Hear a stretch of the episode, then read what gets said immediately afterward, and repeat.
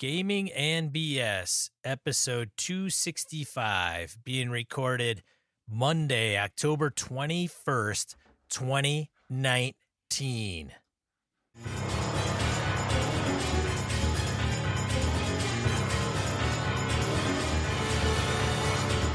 Welcome to Gaming and BS, a tabletop RPG podcast. I'm Sean. I'm Brett. Welcome to the show, folks. Welcome back. Glad to have everybody on board. How you doing, man? Doing fantastic, Brett. How are you doing? Not too bad. I had a long, long weekend of work. Oh, another data center move. Yeah, third one this year. Oh, This calendar year. Yeah. I never, never want to do that again. Ever? No, I've moved enough data centers now. every You time can't- you, every time you move one, Yeah. uh, that I've moved them in my career is like, you know what we need to do? We need to take this old antiquated crap and put it in a newfangled place. Ah, That sounds like a great idea. How old is that thing? Oh, this is a thing we bought 15 years ago. Oh Lord. so it worked though. It was long, arduous, 26 hours, but Everything worked? it worked. I got up the next day after two hours of sleep. Everybody Sunday had internet morning. from work? Oh yeah, everything's fine. It's cooking. Like a champ. Yeah, I know what I'm doing. I also, know, Wow. I also know how to people that are working for I you know how to hire. I know how to hire people who know what they're doing. That's how it worked. It was good. Well, that's fantastic. Yeah, which sucked. Excuse me. What, what it sucked was that on Sunday, um, AJ wanted to keep going with his Crips and Creatures campaign. He's like, "You think we can play Sunday?" I said, "AJ, depends how the weekend goes, whatever." And when I came home and he got up and he said, "Mom, what time did Dad get home last night?" She said, "About six thirty in the morning." And he's like, "He went to work yesterday at like six in the morning." She was, "Yes, he's been up forever now." Actually, I was at work long. I was up at like five. But anyway, point being, I'm old. I can't do 20, 20 plus hour work days anymore. So I'm kind of dragging ass today. Did you do anything fun this weekend though? Did you get any gaming in or anything cool? Yeah, man. I Little ran Tomb- Tomb, Tomb of Annihilation. Anybody die yet? Kill anybody? I did not kill anybody that day, Okay. Saturday. They are down a few. They are down a few. Okay. So Vicky, Vicky's lost two. She had to. She actually had to create somebody, create a character. oh. now they have a rogue.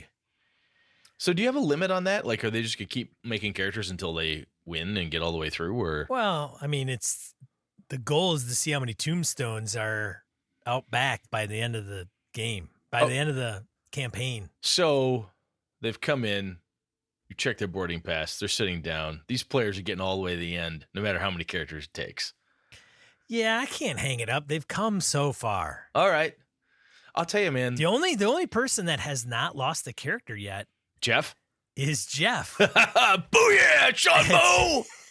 technically, and technically he did. Um, I'm that pretty was a sure. paladin. That was a paladin, right? Yes, Okay. yes.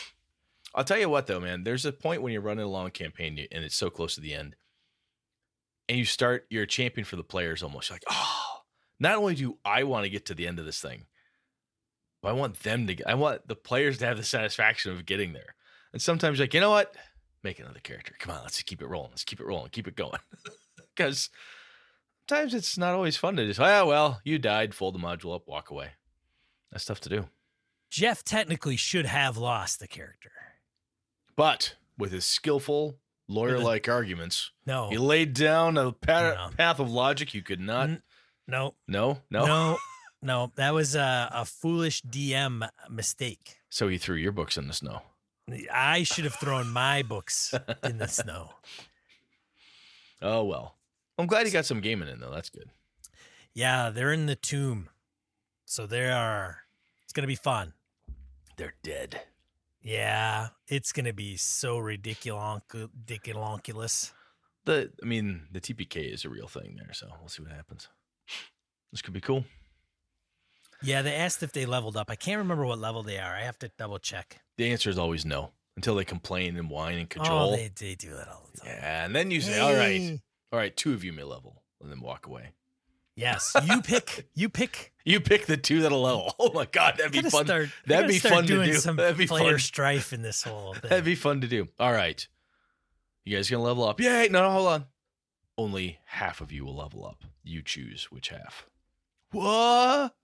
Like we each have two characters. No, no, no. Count the characters up. There's eight characters. Yeah, four characters will level. You decide who and how. I don't want to condone player versus player, but I, I do think a little strife, a little Kinda- edginess. I kind of want to end. Yeah, okay, I got it. There's a tactic for everybody to use. I like it. All right, let's move on to announcements. Let's see here. We've got Robert at Evercon. He's running Five Torches, Dungeon Crawl Classics, and Astonishing Swordsman Sorcerer of Hyperborea. Robert, I love you, man. That's awesome. That is great. That is um, between he and Corey Wynn, a couple other um, friends of the show and friends of ours. That's uh, it's great to have uh, some BSer, you know, show at the show. so evercon.org, check it out if you can. Show up there. That would be great. Robert's a good dude, great gamer. He's one of us. If you can, get out there, hook up, uh, uh, get a ticket, and uh, we'll see you at the show. Should be good. Let's see here. Other news. Oh, on the Avalon Kickstarter front, the stretch goal collection, the Master Archivist collection. Um, the preview PDFs were out, and um, then they went through. Uh, we got some feedback on, hey, there's an error. They did this, la- you know, last run of spot checks, and pretty soon we should have print on demand versions come out. If you're backing it, Phil Vecchione and Master Project Manager and uh, Encoded Designs connoisseur, of course, sent out the latest updates. You can see all the goodness there. But I am looking really, really looking forward to getting a copy of that as well. They captured kind of the uh, the second edition um, a splat book, like the complete type of thing. That's the look of the cover, like that faux leather type of look to it. Just kind of a cool image, I think. At least so far on the PDF, anyway. Cool. Happy with it. Looking forward to seeing more. Cool. You got anything, Sean, you want to talk about? Announcement wise? Not. No. Nope. Nope. Nope. Let's go random encounter. Random encounter.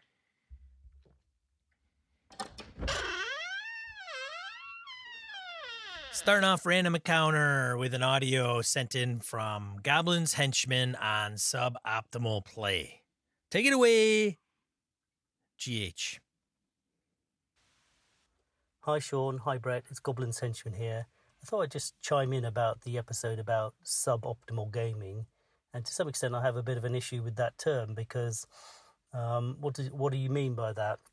Or rather, what does one mean by that? So, uh, if your objective is to win at D and D, like Chevy Chase's character in the Community, then taking a certain choice may be deemed suboptimal. But if your your objective is not to win at D&D but to in fact enjoy D&D or any RPG for that matter then the same choice would be optimal because you're making a choice driven by uh, a character and I'd probably argue that um, in terms of metagaming suboptimal play as it's as we're going to call it is actually very rarely a meta choice because what you're usually doing is you're not, not you're not saying how can I attract a disadvantage therefore my character will do something stupid what you're often doing is saying, what does my character want to do? Uh, and then making a choice, even though that may be, in quotes, suboptimal. Whereas true metagaming is of- often the opposite. A player will figure out what the advantage is and then make a choice for their player. So, for example, the character may never have seen a piercer before, but their PC decides to walk around the stalactites, even though it wouldn't naturally occur to them because they would just see it as a cave formation. So there you go. You've got sort of a choice being made based on what the player knows, whereas the uh, suboptimal player is o- often the opposite. It's what the character knows. Okay, cheers, fellas. Have a good one. Cheerio. Bye. Good stuff. Yeah. I, I think we are going to see. I previewed some of these, and I think the henchman's uh, distaste for the term suboptimal. I think we will hear that echoed a few times. Matter of fact, Harrigan comes up next, and he says suboptimal play black. I get where you guys in Coville are coming from with that term, but from Pathfinder and D and D characters who are optimized for combat, who have meticulously chosen feats and abilities, who have dumped certain stats, etc. What you discussed in the episode really was actually optimal play to me. I mean, you were just describing people like Sean role playing people who care about their character motivations, about the story, about doing interesting things more than just winning tabletop minis games. Yeah. Anyway, let's maybe come up with a better term, such as non-tactical play or not playing like an asshat. I like that one. Second item. Brett mentioned PCs who have dad's two-handed sword or mom's plus one ring of protection. As a side joke, if uh, she's your mom, the protection didn't work. Just saying. Oh, hey, hey-o. oh, come on, Gus, get uh, in there. Uh, hey, All right. Anyway, I have an idea on this front because I've currently got a 5e character faced with this. She uses her mom's sword, and it's incredibly important to her. She won't stop using it for nothing. I can tell some better weapons are coming her way. So, what about this idea? When a character finds a plus one weapon, allow them to impart that bonus to their signature weapon if they like. It can simply represent the PC coming to know the weapon better, gaining skill and faith in it, comprehending its magical nature, etc. I'm going to pitch this idea to my GM, but he'll probably tell me to blow smoke and stop playing suboptimally. Cheers, lads. Harrigan. Harrigan, we did an episode a while back on different magic items and stuff. And I cannot recall who said it, but Earthdawn has a mechanic in it where I hate the term unlocked, but it's become part of our parlance here, but where a magical weapon unlocks as as you level, you kind of gain more with it. So I think that's what you're going for is a type of thing where you're like, hey, this is the the weapon, the the primary focus type of thing, going from plus one perhaps to plus two or gaining other powers, unlocking that extra potential in the weapon and through yourself as your character. So it's not unheard of. Apparently Earthdawn does it, and I think a few other people mentioned some other pieces, but it's out there. And man, I wish you luck with that too. I think that would be, I think that'd be really cool, uh, a cool thing to do with that weapon. And I agree, the term suboptimal may be suboptimal there might be a better. All right, I'm gonna back off and let Sean read the next one. Matt V comments on suboptimal play. I think for once you guys were a way off the mark here. Unless whoa, I mis- whoa, whoa, what? What's that? Oh. Unless right. I misunderstood some points. Well, we'll see, Matt. We'll see. First, while mostly a semantics issue, I think much of what you described was not suboptimal play. I actually think, if anything, it'd be classified as optimal play. So I see where they're going with this. Yes, yes, yes. You're not playing correctly, but you, uh, like we phrased it as you're not playing correctly, but when you play with the role, you are yeah, optimally playing. It's how you're looking at it, right? Yeah. Do you care about that more than you care about being able to do maximum damage with long spear? Right.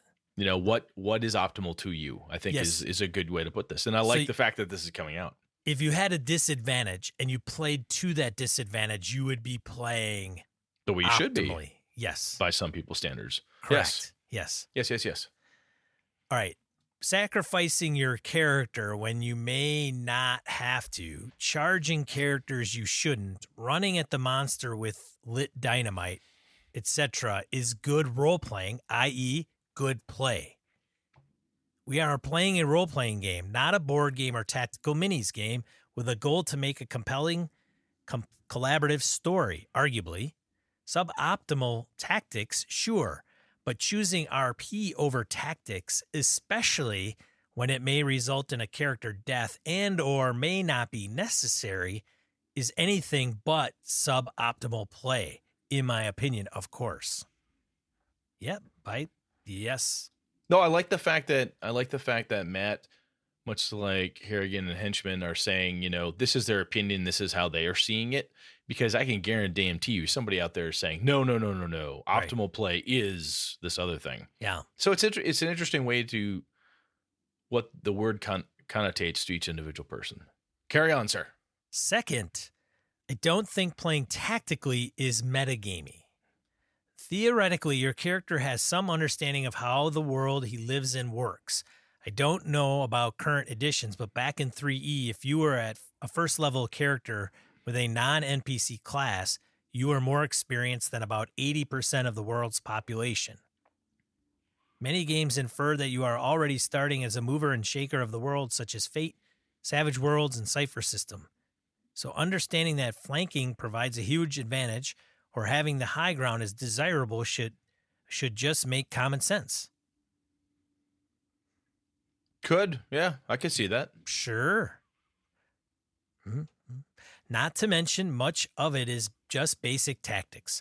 Even when I was a kid, I had three friends who loved to fight, and if they initiated the fight, they made sure to control the flanks.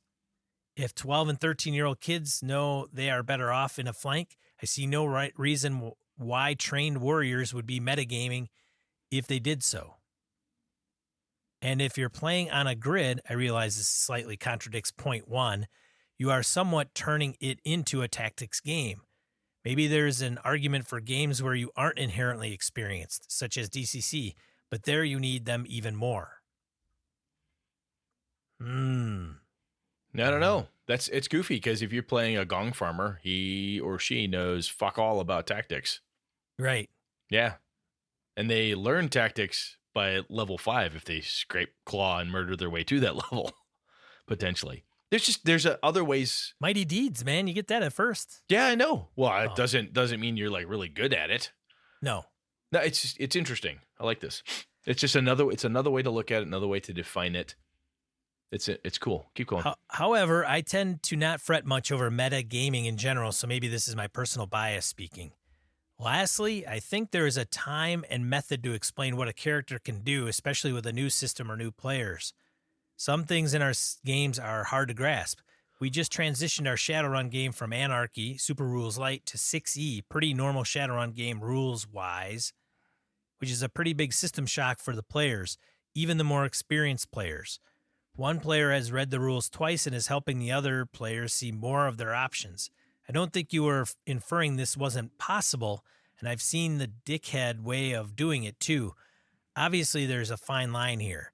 Anyway, guys, love the show as usual, even if you are wrong for a change. And if I misinterpreted anything, I apologize. No, man, Matt, I don't think you misinterpreted anything. I think the the key piece here is, you know, the the term suboptimal. What does that mean to you? What does optimal play? So this is an interesting dialogue. You know, like I like we said before, if we were having this conversation at a restaurant or a gaming convention, having a beer, having a coffee or lunch, this would come up. We'd talk about this, and somebody would say, "Hang on a second, what do you mean by?" So I like this. I like this approach. This is good stuff. All right, thank you much. Yeah, Let's see. thanks, What we got next? Ted Matt. over on the forums. Ted says, I know I engaged in this suboptimal play when either the other players or the D- GM DM have gotten the players into bad behavior. For example, DM has decided to be overzealous in trapping things, and now the party is starting to search for traps at every turn. Or the party was ambushed by something, and now they're deciding that they are going to proceed with overt caution. I'm good with all this until it slows down actual play at the table. I came here to play a hero, not a nervous mouse who's afraid of his own shadow. It's at this point I'm going to check to see if it, this behavior is actually justified by my character. If it's not, I'm going to slam through the door without checking for traps, run it to up to the sarcophagus, and kick open the lid and toss in flaming oil, yelling at the top of my lungs. This is suboptimal play on my part. It's done to kick the DM GM into realizing the table is stalled out and to have and to have a hand in helping move the play forward. I guess this means I occasionally get called out as a Leeroy Jenkins, but there's worse things. You know, Ted, I tell you, man, other people have called this Rainmaker, so Misdirector Marcus said that, but a player like that who's gonna who doesn't turtle, like, oh no, we need to stop. We have to protect. We have to. Somebody's like, you know what? We're in the tomb of of uh, annihilation. I put my hand in the hole. Let's see what happens. Oh God. I open the thing. Let's do this. Let's go. We're here to kick some ass. Chew bubblegum. Guess what? We're a lot of fucking bubblegum. I like should- it. I like you it, should man. hear these guys when they're now they're entering the tomb. Now everything is okay. Well, I suggest we go this way, and then I go, okay. So are you going that way, or are you just suggesting this? Well, should we go that way? We go that way. I go, who's we? Is that are you speaking for the party, Jeff, or what? what you do is just say Jeff as party caller. I told I mentioned caller because Vicky doesn't has not been exposed to caller and some of the other Caller mapper, Yeah. blah blah blah. Yeah, Yeah, Jeff's a party caller, man. but it is going to be a little bit of this from Ted. Like, um, No, I get it. I totally get it. And I tell you, man, a, a gamer I told like Vicky to go in there. I've gained with men and women who are like, you know what? This has gone on long enough. I light them on fire. you know, this has gone on long enough. Fireball. You know, I, I've played with men and women who are both very anxious um, to get the goddamn ball rolling. I've seen people turtle at con games too, and uh, I'm like, ride it like you stole it, man. I Tomb mean, it's, horrors, man. It's just go, be- just fucking go. It's, it's gonna be a crawl. I don't know. We'll see. Are we done? We got any more? Yeah, we got more, man. We got Oh, one I more. didn't, I didn't even see it there. Your turn. Lewis writes in, Why so serious? So, BSers, I've been trying to bite my lip in response to the Why So Serious episode because even though it is a fascinating topic, it seems a bit of a distraction of the fun enjoyment of gaming. Nonetheless, I've not heard anyone else expose, expose anything close to my thoughts on the episode, so I figured I would throw them out there and see what you think. At the start of the episode, we're referring to as Lovecraft, Lovecraft as racist, and I think this should give us pause for examination. Isn't it kind of interesting? I mean, here's a guy that lived a full, rich life, like all of us. I would argue Lovecraft did not live a rich life. Knowing what I know about his biography and how pathetic he kind of was in his daily pursuits, I wouldn't say that was rich. A guy that did many wonderful things, He did, perhaps. And like most of us, many distasteful or regrettable things. Some of his writing terms and thoughts, yes. And despite all the wonder he, like all of us, brought into the world, we want to distill his life down to a single sin label. Some people do do that. Yes. Yes, that is correct. That is correct. That is that does happen. And I will say, not we want, some people want. Yeah. Yep. I Yeah. think that's I think that's what Lewis is getting at there. Yeah, yeah, yeah, yeah. Uh, that's a bit uh, demanding of us, isn't it? I get that racism, racism is horrible, but I also get that people aren't these perfectly good or solely evil creatures. hmm And I doubt he just decided one day to arbitrarily hate a group of people. Yeah. I, I- I can't speak to Mr. Lovecraft's mind. No, but I mean I get it. I get I get the perspective. Carry on. Like like all of us, he was a product of his times, experiences, surroundings, and emotional slash rational abilities. Through or though his work may not be respectful of the equality all humans deserve, I have never read any of it that seems to be intentionally persuading the reader toward racist theories and propaganda. Hmm. When he refers to certain races, so it, it was common. Um, Robert E. Howard did a similar thing when he referred to what African American people, the descriptions, not very flattering, not very nice, very stereotypical racist type of terms. Lovecraft tended to use terms that I easily glossed over, being white middle class guy. I'm like, oh, blah blah blah blah blah blah blah. And I talk to other people, and I look back, and I'm like, huh, yeah, calling people, you know, a polyglot of mongoloid, you know, and, and all the evil comes from this group of people that all happen to look a certain way. Eh, Yeah. I would I would argue that he did. Now he wasn't overtly saying all people from China are terrible. All people of African descent are this way. Right. But some of the descriptions, not not the nicest. Yeah. That Carry is on. a that I th- that in my opinion, I think that's a bit of a choice. Yeah. right? Like you're writing, if you're writing something and you're describing something, you're putting some some thought of something into it, whether that is a biased thought or not. Yep. Kind of, you know, And, maybe. and it- sometimes you can you can read a thing and not I'm going to say get it and put that in quotes because you read a thing and go, "Huh, I didn't read it that way." And somebody else reads the thing and goes, "No, that's totally overtly X." right. I mean, I studied, I was an English major in college. I studied tons of literature, and you'd read something and think, oh, this is obviously a poem about X. I'm like, huh, I didn't fucking read that at all. Where the hell did Yeah. you get that from? Right. I think the important thing from this, and, you know, Lewis is saying, you know, it's question it, you know, look at it, think about it. Anyway, keep going. I think a big part of our current divisive American culture is that we want to crucify everybody for anything they do wrong, especially if it is currently popular to hate a person for that flaw slash choice slash belief slash lifestyle. And when we shun these peoples and the gifts they have, what does it do? Does it convert them to our beliefs? Does it make them change their ways? Does it encourage others not to do what they did? Or does it just spread hate and division? aren't we more likely to have an impact on someone we are interacting with? Let me rephrase that. Aren't we encouraging others not to do what they did, or does it just spread the hate and division? Aren't we more likely to have an impact on someone we are interacting with? Mm-hmm.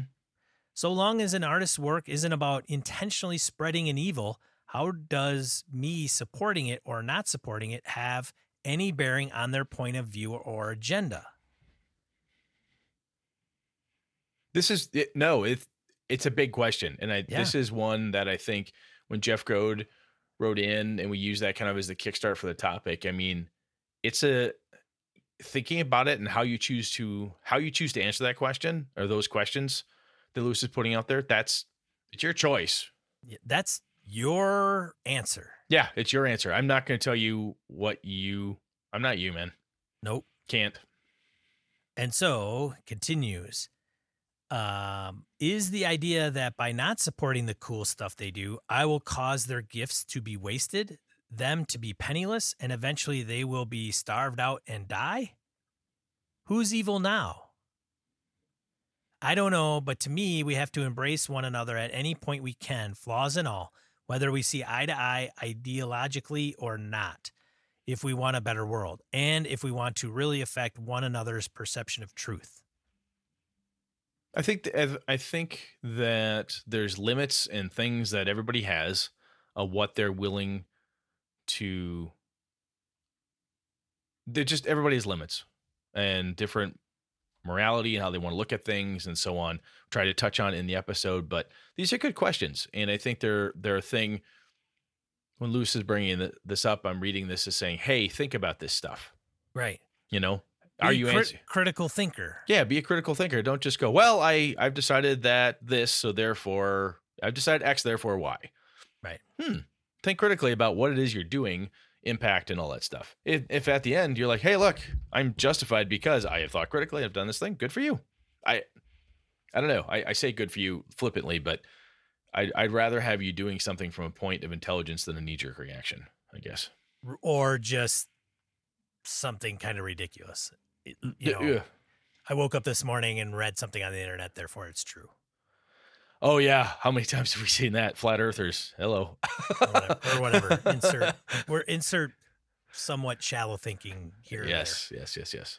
On a lighter note, the coolest D&D character sheet I have ever seen is for free on drive-through from Necrotic Gnome Studios. It is called the Old School Essentials Underground Character Sheet. Check it out. It is fantastically fun. Finally, do you guys do any special gaming around Halloween? I know myself included, many gamers do a special Halloween time game session. If so, what are some of your better Halloween game runs? I used to back in the day when I was running Vampire. I used to have a Halloween game special. What we would do would be huge culmination and wrap up of a piece of the story, and that was again back in the day when I was doing that. We would play a regular Saturday games, and this would be an all day event: food, cooking, drinks, all basically a big gaming party. It was a huge, damn near mini LARP at the time. We showed up in costume, we had a good time, dressed as character. It was a great time. Now, no, not so much. I think in part because a lot of us have kids in my gaming group anyway. And usually around Halloween, we're off doing stuff with the kids or the family and whatnot. This Halloween, I'll be at GameHoleCon with my wife and kids. So, Sean, Yeah, have I- you? I do not have a special uh, Halloween game. I, it always sneaks up on me. It just passes right by me. Um, have I thought about wanting to do that? Of course, uh, I just have not. So it's it is probably for me due to lack of consciously planning it. And it's kind of one of those things. Are you doing a one shot or, you know what I'm saying? Yeah. If you're going to do a one shot and you're in the middle of a campaign, sometimes your your crew will be like, whoa, whoa, we're gaming. We're in the middle of this event. We're in the middle of Tomb Annihilation, you son of a gun. Why would you I want to stop and play Call of Cthulhu? It's game night for Tomb Annihilation. Let's keep the fucking ball rolling. Right. Cool. Yeah. So thanks for writing in, Lewis. Yeah, man. Let's get into the main topic, Brett. Let's jump.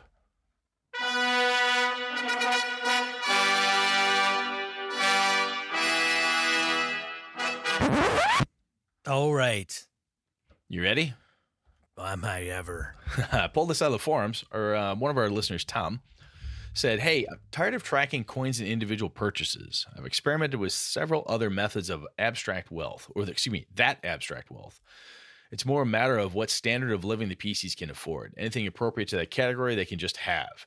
More expensive items, they may ha- may have to roll against their standard of living and possibly take on debt to acquire. Large influxes, treasure, can increase their standard of liv- living by a small amount or for a long time, or much higher for a brief period. Anyway, you get the idea. So, what Tom's looking for is how the hell tracking coins and purchases and it's the money management. This is the, your your Quicken books episode. money, money, money, money, so money. so Sean, when I read this from Tom, my first thought was this would be a cool topic. The second thought was Call of Cthulhu, man. It has a, you know, it's got the standard of living basically right into it. You've got the you've got the um what the fuck is it called now? It's not Is it wealth? wealth, something like that. I'm gonna look at. God, I gotta look this up. I had I had the term, now I totally lost it. But there's a skill that you have for your standard of living, and basically, hey, do you have a bankroll of whatever? Oh, then you can have that. If you don't, you can roll. You can roll against it in order to gain access to things. Like, hey, if you're financially set and trying to schmooze your way into a fancy party, you know how to act and behave in this sort of financial bureaucratic format. So I've never tracked cash in like a Call of Cthulhu or even a Delta Green game. A lot of it comes down to that skill. I'm going to look that up right now. Uh, Sean, when you when you think about this, do you um, I guess do you like to do the the the bean counting or how do you go about it, or do you use abst- abstraction? Prefer ab- an abstract type of system. I um ah, that is a good question. I have not gotten into the minutia of all this. Like even the Tomb of Annihilation, there's been very little money involved because there isn't anything in the middle of a jungle, so they could have as much money as they want. They don't have anything to do with it. Remember the days when we would game? We'd be like, "Oh my god, I have all this power, I have all this platinum, I have all this stuff," and you're in the middle of a jungle. Like, why do you have all this? Yeah. Um, Credit did- rating, credit rating. Credit rating, Credit yeah. rating. Credit. Call Oh, Cthulhu. credit rating. Yeah. Call, Call Call of of Cthulhu. Cthulhu credit rating. Now, I did order Matt Colville's Castles and Strongholds. Strongholds and followers. Yep. That one, yeah. Strongholds and Followers. Uh huh. So we'll see what that is all about. I haven't looked at it. Of course, I have the PDF, of course, when I bought the printed copy. Mm-hmm. Yep. But I and and that does interest me to some degree where, you know, the party can gain a bunch of money and spend it the way they want or whatever. Um I mean, yeah, it has it's been a while since the days of having tons of gold. Pathfinder probably was when the last time I played that. Well, I'll tell you, it sounds to me, excuse me, your Tomb of Annihilation, the way you're dealing with it right now is basically based on the locale. Are the players bothering to amass the gold, or are they looking more for magic items type of thing? Do they are they collecting every gold coin? Are they counting all their pennies, or are they aware of the fact that they're in the jungle and it doesn't freaking matter? They literally found some treasure this past Saturday for the first time in months, like game months, not game months. What did they do with said treasure? Did they immediately pocket it? Well, they were like, yeah, so they wrote it all down. I don't know where they would put it all. I don't think it's too much, but it's enough to be a major pain in the ass to carry without a beast of burden. And the fact that you're in the desert Yeah. and you're going into a tomb. Mm-hmm. So my I- don't know if I don't really get into the nuances of that as much. Like if it's as long as they're not oh tapestries and the tapestries are worth how much? Okay, we pull all the tapestries down and we Those ten by ten doors are made of Yeah. gold. I take the doors. Yes. Okay, great. That's not gonna happen. Well, then I'll go and get a wagon and a cart Uh huh. and a and a horse, and we'll load it up. Great. Excuse me. I'll tell you one, of, Yeah. one of the things I do in D and D because they don't have a credit rating thing, and I'm actually the more we're talking about this, I'm wondering if it's a a thing that I should add in where the credit rating in D and D five E, if credit rating was equal to, hmm, if it gave you a bonus for every like thousand gold pieces worth of coins you had or something, so you kept track of stuff, but it gave you anyway, blah blah blah, different different thought process out the noodle on that. Anyway, what I often do when it comes to treasure in the game, I'm like, you find approximately, or you find 50 gold pieces worth of assorted coins, or worth of gold and silver. So the players will keep track of the largest and the largest most common denomination that they have because when they're finding treasure i don't want to go through and say it's 15 gold pieces 16 copper 72 silver because i'm like nobody's counting that. You sitting down to count it all? No then then you've got about 100 gold pieces worth of coins so write down 100 gold 100 gp and then they divide it up amongst themselves. Um, but a lot of times I will do things like, okay, if you're in town, like in the city of Avalon or whatever, what's it cost to live? Um, how much money do you have? Say, well, based on that, you should be able to survive in your current standard of living for X number of weeks, days, months, or year, um, assuming you don't lose any of that money. In that type of setting, because it's, you know, it's a gritty, trying to be. Uh, realistic is not right, the right word because it's a game for Christ's sake. But trying to have that kind of gritty realism, counting coins makes a little bit of sense because I don't have tons and tons of treasure. But I could definitely see where in a dare I say regular game, fantasy game where you have lots of treasure, having some sort of a mechanism to do a credit rating type of check or something where you say, look, you've got plenty of money. This isn't a problem well, what should I do to do it? Well, I want to buy the the bar round of drinks. How many gold is that? And I have just flat hand wave certain things in the past. Look, you guys have enough money. It doesn't matter. You know, what are you doing tonight? We're at the tavern. All right, what are you carousing? Yeah, we're gonna play poker, hang out, buy drinks, buy dinner. We just want to make friends with the locals. If somebody decides that they're gonna do that as a group, I'd be like, okay, it happens. You get money, you spend money you've got a windfall, you lose some. Somebody buys another round and on top of your round. So at the end of the day, it's pretty much a wash. Nobody really gains or loses any money out of it. And from a story perspective, the people I played with have never been upset about that. But generally in like a D&D game for whatever reason, I think just because of my nature how I grew up with it, we track everybody tries to track the money. But again, when I play Call of Cthulhu, oh, credit rating, that's what that's for. Oh, thank God, I don't have to track it. kind of like you know arrows and and things like that in D and D. Some people want to count every quarrel in the in the case, and other people are like, look, you've you've got arrows, it's fine, type of thing. Do you? I guess Sean, do you see a um, hmm, in a regular D in in in a D and D or Pathfinder game, would you want to have kind of a credit rating type of system or something that's a little more abstract or do you want to count the gold as a player as a player no i think as a player we well we divvy it up like okay. so if we come across 200 gold pieces we have five people at the end of the session is when we usually divvy things up okay so, so there's one person that takes a master list of stuff big party loot pile big party loot and then at the end it's like okay how much gold does everybody get okay everybody gets 50 gold Scratch, scratch, scratch. Okay. Everybody gets 10 silver. Uh, there's two gems. Okay, I take the gem.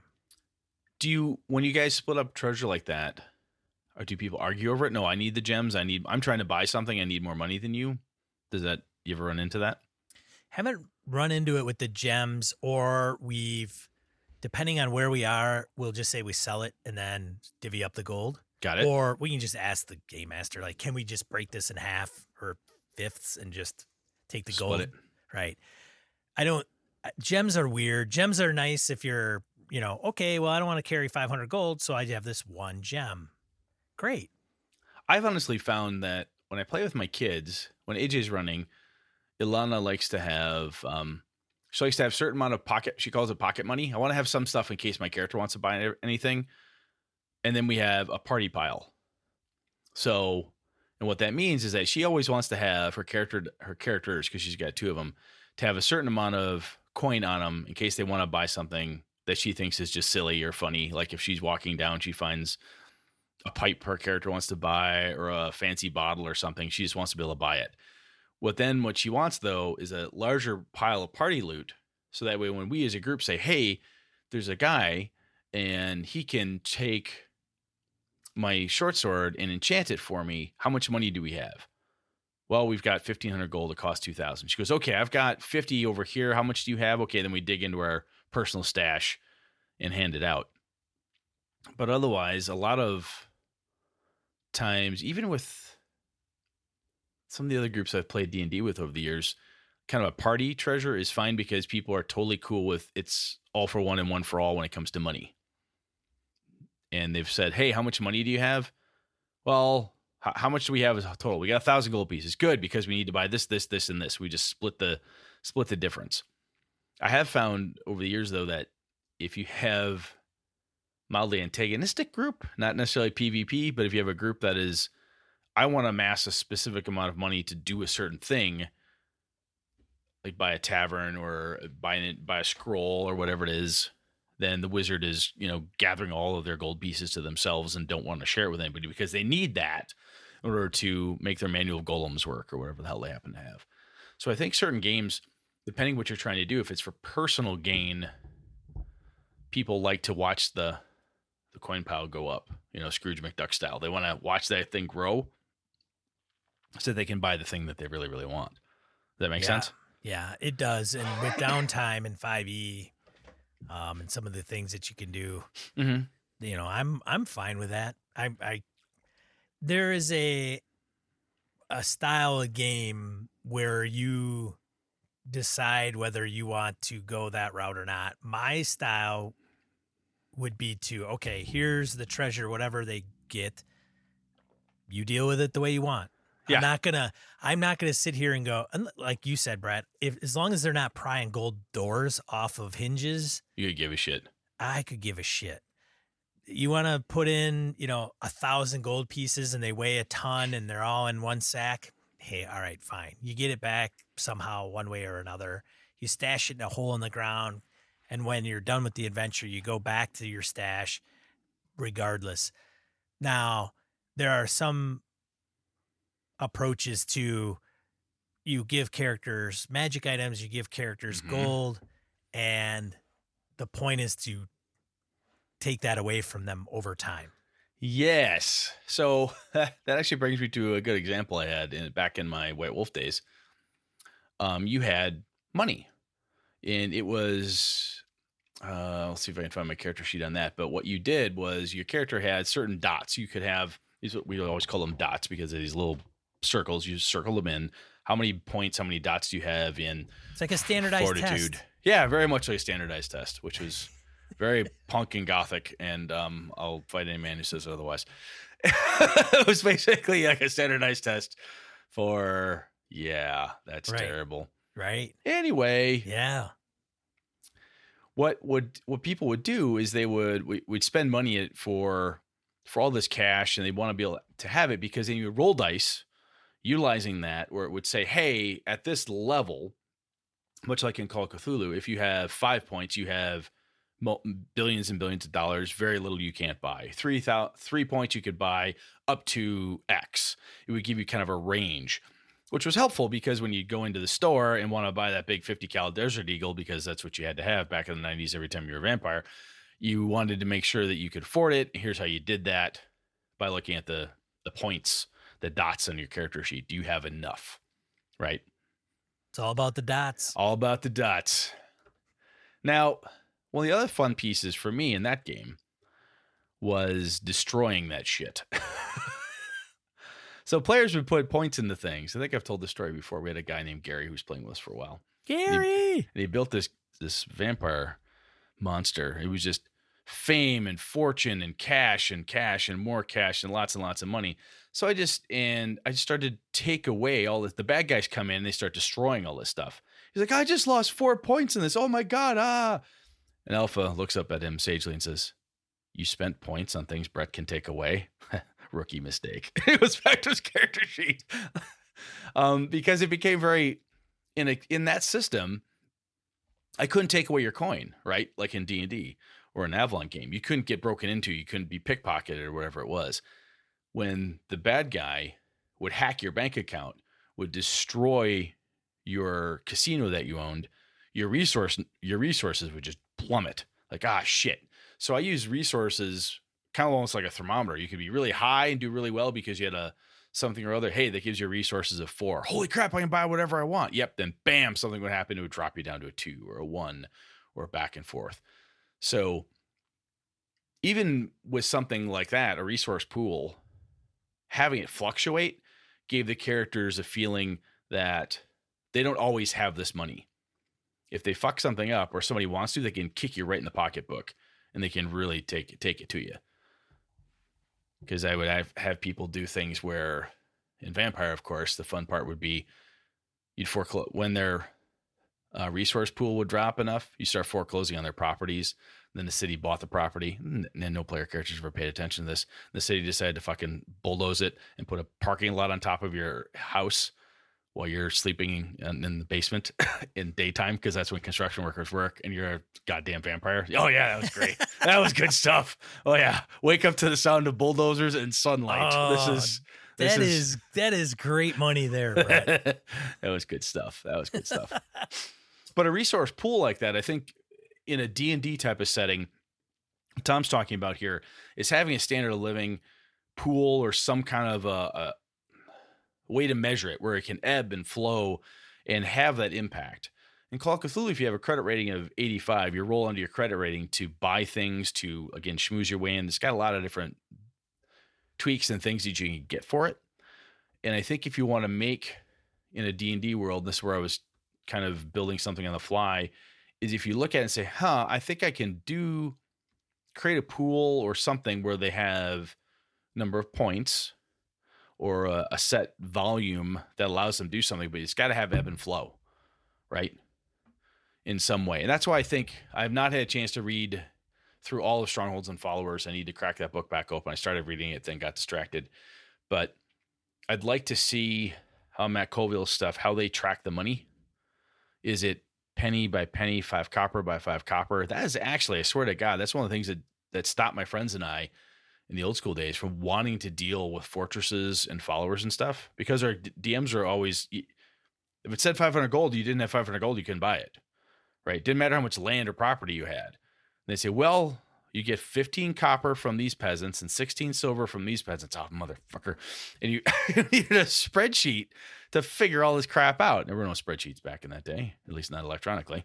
So, it was just a son of a gun to do that. So, I'm wondering I haven't read it yet, so I've got to I've got to punch through it and see if he's got some good ideas in it. But Well, and there's two things at play too. One is in- influence. So the more money you have and more wealth you have, the more influence you can have. yeah, that's like the credit rating thing from Call Cthulhu. Yeah, It's- that's- it- that's influ- the- influence is a good way to look at it. Thank Yeah, you, I appreciate yeah. that. That's the that's what I think is the difference between the two is you've got one one scenario where your player character may need influence, therefore you're the face person and you're going to, you know, you you've got sway because you've got some money and resources, but you don't have to pay out the physical gold. And then Yeah. you have the approach where it's like, all right, you're at the bar, that's a gold piece or a couple of coppers. Well, I don't have any money. Oh, that's a problem. Yeah, uh, that's that's a problem. Yeah, that's a big. And I mean, you phys- you actually don't have any of that money, or you're just not willing to pay. No, I don't have any of the money, like zero. You uh, you're broke. Okay, great. Wow. You know, you know that concept of influence. I like that because if you take that to a D and D game, five year, what have you, you could say, well, how much money do you have? How much gold do you have in general? You know, well, I got two thousand gold pieces. Okay, I'll give you a plus two on this charisma check when you're trying to schmooze the right person. I'm trying to use my money as influence, right? I'm walking mm-hmm. around well dressed, and how to present myself. I've got the cash. I want to make it influence. I want to use my money to influence a thing. Sometimes we've done it while you bribing them, and this isn't bribing. Right? Maybe it could can conceivably be part of the bribe system if you have such a thing where you say, "Well, I slip them five gold, or I give them a, platinum or some silver." It, but this is a little. It's almost like the promise of a bribe, or like that. Do you have any idea who I am? it's a Lannister thing. Yeah, it's like I've have got the reputation of having the money. I have money and I have Yeah. lots of it. And if uh, if you do me this favor, I will owe you a favor. And favors for me usually come in little leather bags full of coins, chink chink chink, you know that type of thing. So I think having an influence, having your cash have an influence, and then you know, if you fail a roll, it might then cost you money. So I look at so let me think about this. So in a D&D game, you try to do something to influence someone and you make a roll against whatever, a charisma check, perhaps it's a, just a straight charisma check. You're trying to use your money to influence it. And you want to and you've got enough it will give you a plus 3. You fail, you could still make it work, but you have to lose a certain amount of gold coins. You've got to actually then turn this into a bribe. You have to spend that money and basically drop your influence pool in some way. I don't know. I'm thinking off the top of my head.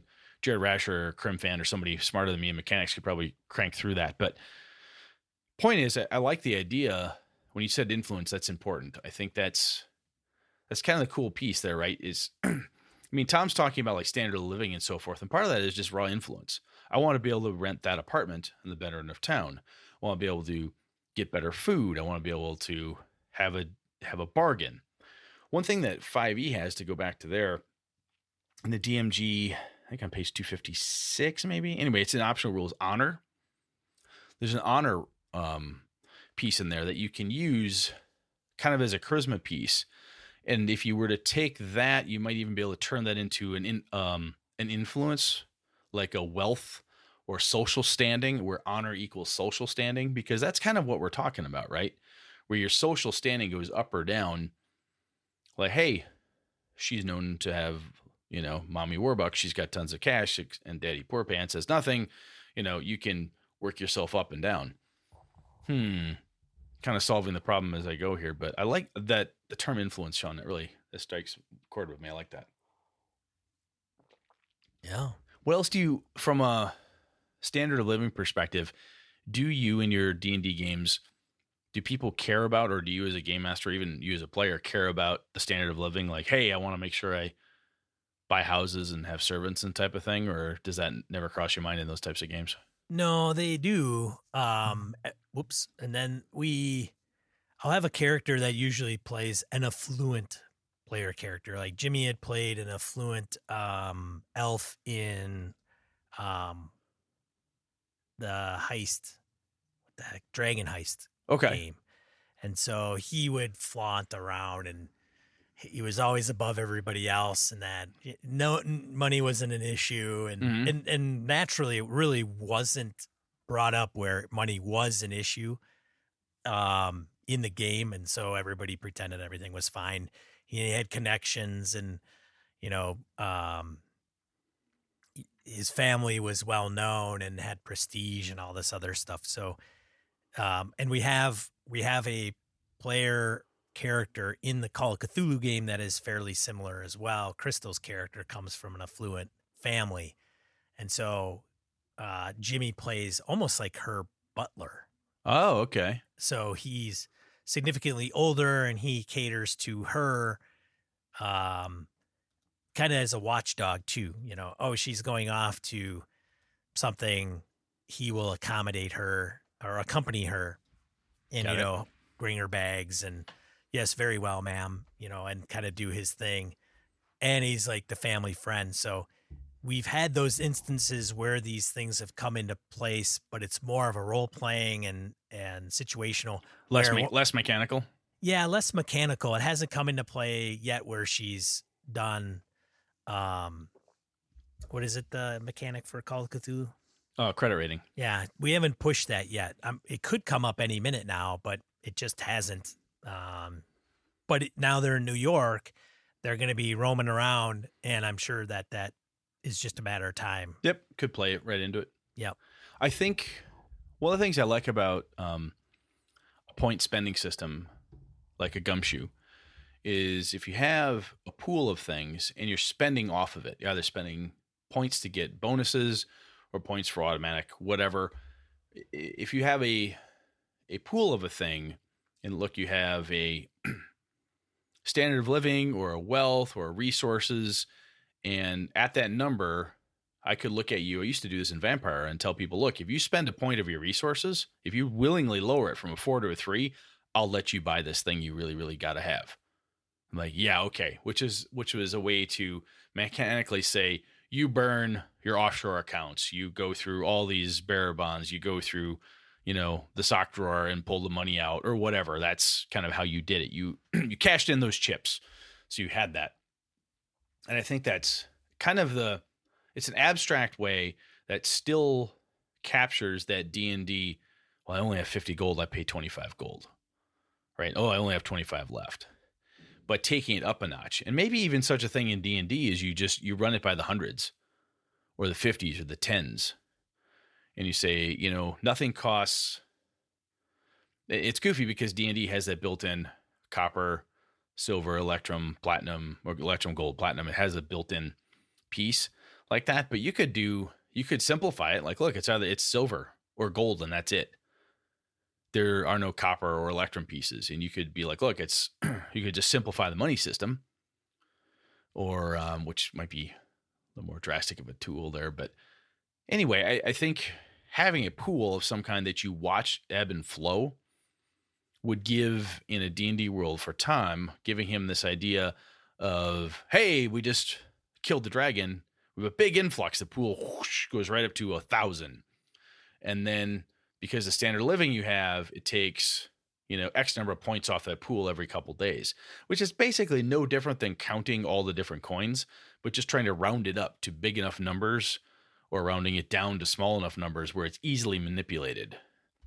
It's kind of anathema almost to how D&D traditionally handles money, but I think there's there's something that can be done there with that resource concept from uh, from White Wolf, like I said, and like a point spend, point buy from a gumshoe with the uh, idea to influence, like you're talking about which comes which in my mind kind of comes from that Call of Cthulhu approach. I like some kind of a somebody do something with that, merge that together. And by God, I'm somebody out there probably is screaming at their phone right now uh, or whatever they're listening to us on and saying, "Oh my God, if you only played X, Y, and Z game, it has this solved." I just don't. I just can't think of it off the top of my head. But I get Sean. Is there so when I when I think about this, it seems to me that it'd be really handy but I don't know would it only be handy for certain types of campaigns or storylines in a D&D type of setting. If you're playing gritty down and out adventurers trying to do something and every every copper piece matters, maybe it doesn't matter. I don't know. Well, again, it goes back to the type of game you want to run and want to play and want to convey. Yeah. So if you want it gritty, I mean, if you want to play Svyander and you know, nobody, you don't have any money and you're adventuring and you don't know where your next meal is. And in order to get that, you have to do X, Y, and Z. Well, that could be the focus of the entire game. I uh, mean, uh, if you're running a survival game and you're in the wilderness, you have no food, no clothing, money doesn't matter. And suddenly rations matter. How many days yeah. worth of supply? How much clean water do you have? And so forth. And so I think if you're doing it if money you want to have it matter it's almost like what level does it need to matter? Depends on what level of abstraction you need to to build into it right. in a way. Where in call of cthulhu it's not about getting money. Call of cthulhu is about no. investigation. Same with um you know gumshoe and so forth. It's about investigation digging into things. So counting how many dollar bills you have is a waste of that game's time. Where d&d is treasure riches exploration gaining things. I, back in the old days, remember when gold pieces equaled experience points, Sean? Yeah, yeah. you, you know, it was worth the thief's time to steal a whole bunch of gold instead of fighting the monsters because he had a better. That, that was easy experience points compared to I almost bled to death experience points. Type of thing, right? So I think you're, um, I think you're dead right, Sean. It depends on the type of game you want and the level of abstraction you need. So, huh? Tom, I have no idea if we actually answered your question there, brother, but I think we talked around it at least. so first, establish the type of game you want. Yeah, at least figure that out, mm-hmm. and the players want, and all mutually agree upon something. Whether it's hey, we like in each individual gold piece, and we'll all each individually track that, mm-hmm. and you just give it to us, and hopefully you won't penalize us for encumbrance and carrying all of that. Yes, and then when we want to spend it, we can spend it. Now, the game master can determine how that works mm-hmm. to the point of, well, these items are never going to be available or they always will be available. Whatever is in the PHB You can just get and grab and whatever, or you could role play it out where they go on a shopping spree. Um, and then if you want to pl- throw in an influence piece and just meta that piece, so you could still have influence and be broke, Yes. Right? So if you have social status, maybe you just don't, ran out of money, so you can throw that into the the, the whole scheme of things. Yeah, like if you take the uh like the honor thing I, I talked about for 5e, you could say, hey, make an honor check. It's not even a charisma piece. It's like, look, my honor dictates that I am good for this and well, I'm an honorable person, therefore you'll help me, or therefore you'll you'll do this thing for me, or whatever the case is. So Yeah, but I mean, you could you can kind of give or take. I'm sure the DMG has got some ideas on that component or these components. yeah. But I think you're right. It's the how much abstraction do you use the game master and the players want?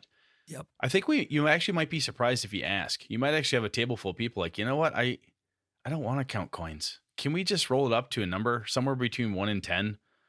Yeah, you And can make 10 brackets, like yeah, you could bracket it out. whatever that looks like. But I think it's it's a piece you could discuss with players because you may have a dissenter in the group too.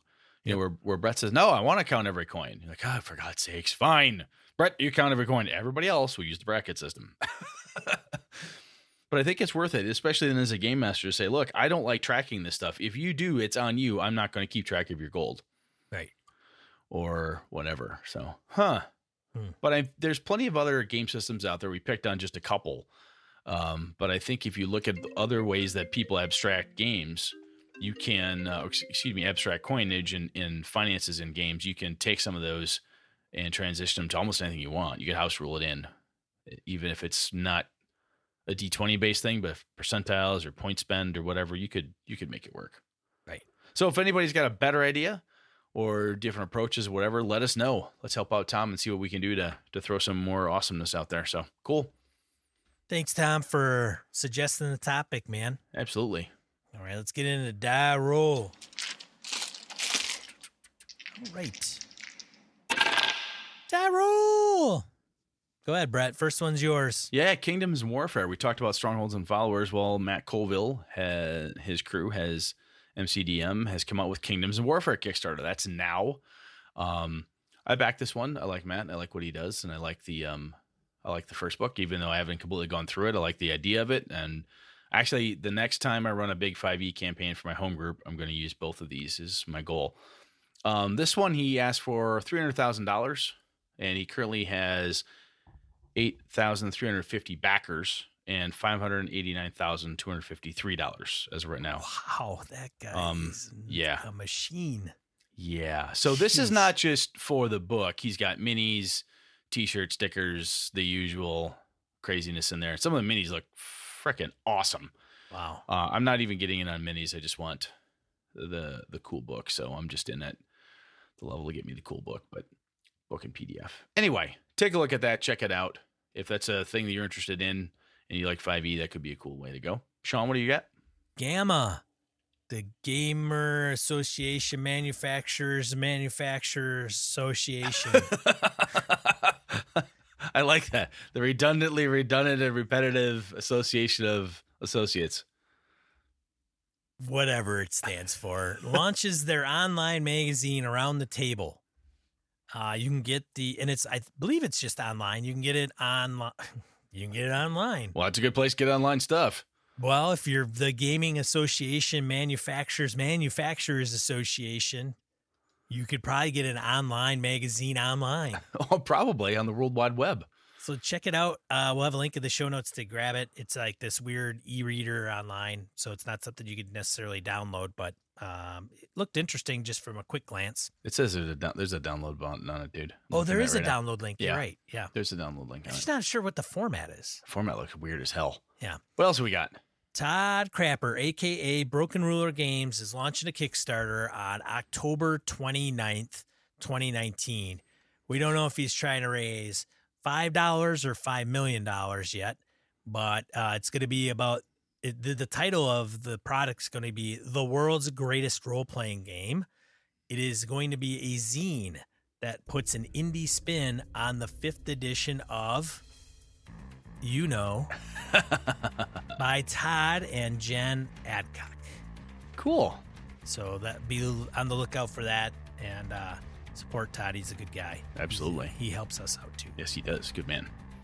But otherwise, that is it for this show, Brett. Cool. Next week, I'm thinking about a couple different things, Sean. I was thinking about Halloween's coming, thinking about talking about disease and plagues and horrendous, Ooh. horrendous things like that. Was thinking about talking about, Bring out your dad. yeah, length of campaigns. Ooh. Um, a couple different things. So it's gonna be uh, hopefully be good. Maybe better than this one. Maybe worse than this one. Hopefully. Listen, listen next week and find out for sure. Sounds like a plan. All right, I know I will. I'll be here. I hope you are. Because without you, Sean, there's no goddamn show. I'll tell you that. Oh, man. All right. The pressure is on. Yes. All right. Thanks for tuning in, everybody. I'm Sean. And I'm Brett. Good night and good game and all. This episode of Gaming and BS brought to you with the help from the following BSers Graham Miner, Corey Wynn, Hawk Sparrow, Larry Howe, Mark Tasaka, Pure Mongrel, Chris Steele, Ron Bishop, Thomas Hook, Wayne Humfleet, Craig, Brandon Barnes, Laramie Wall, Dan LaValle, Jason Hobbs, Sky, Roger Braslett, John Hammersley, Old School DM, Perry Besor, Michael Dinos, Jim Fitzpatrick, Christopher Gray, Bruce Cunnington, John Kayward, Corey Gonzalez, Eileen Barnes, Robert Nemeth, Niall Diamond, Howard Bishop, Stefan Dragonspawn, Mark Anthony Benedetti, Eric Salzwiedel, Trevor Davis, The Closet Gamer, Jeff Goad, Aaron Coleman, Ray Otis, C.W. Mellencamp, Craig Huber, Rich Wishan, Old Scouser Role Playing, Jared Rascher, Andy Hall, David F. Baylog, Harrigan, Melissa Bashinsky, Brian Rumble, Henry Newcomb, Chad Gleeman, Finolf, Marco Froelich, Lord Tentacle, Joe Swick, Curtis Takahashi, Josh Wallace, Kevin Lovecraft, Andy Olson, Tony Sugarloaf Baker, Jeff Seifert, Aaron Railia. Hey, did you know that if you gave us a dollar a month that you would get the show earlier than the public? Head over to gamingandbs.com forward slash Patreon, P A T R E O N, and make that happen. Thanks, BSers! This has been a Litterbox Studio production.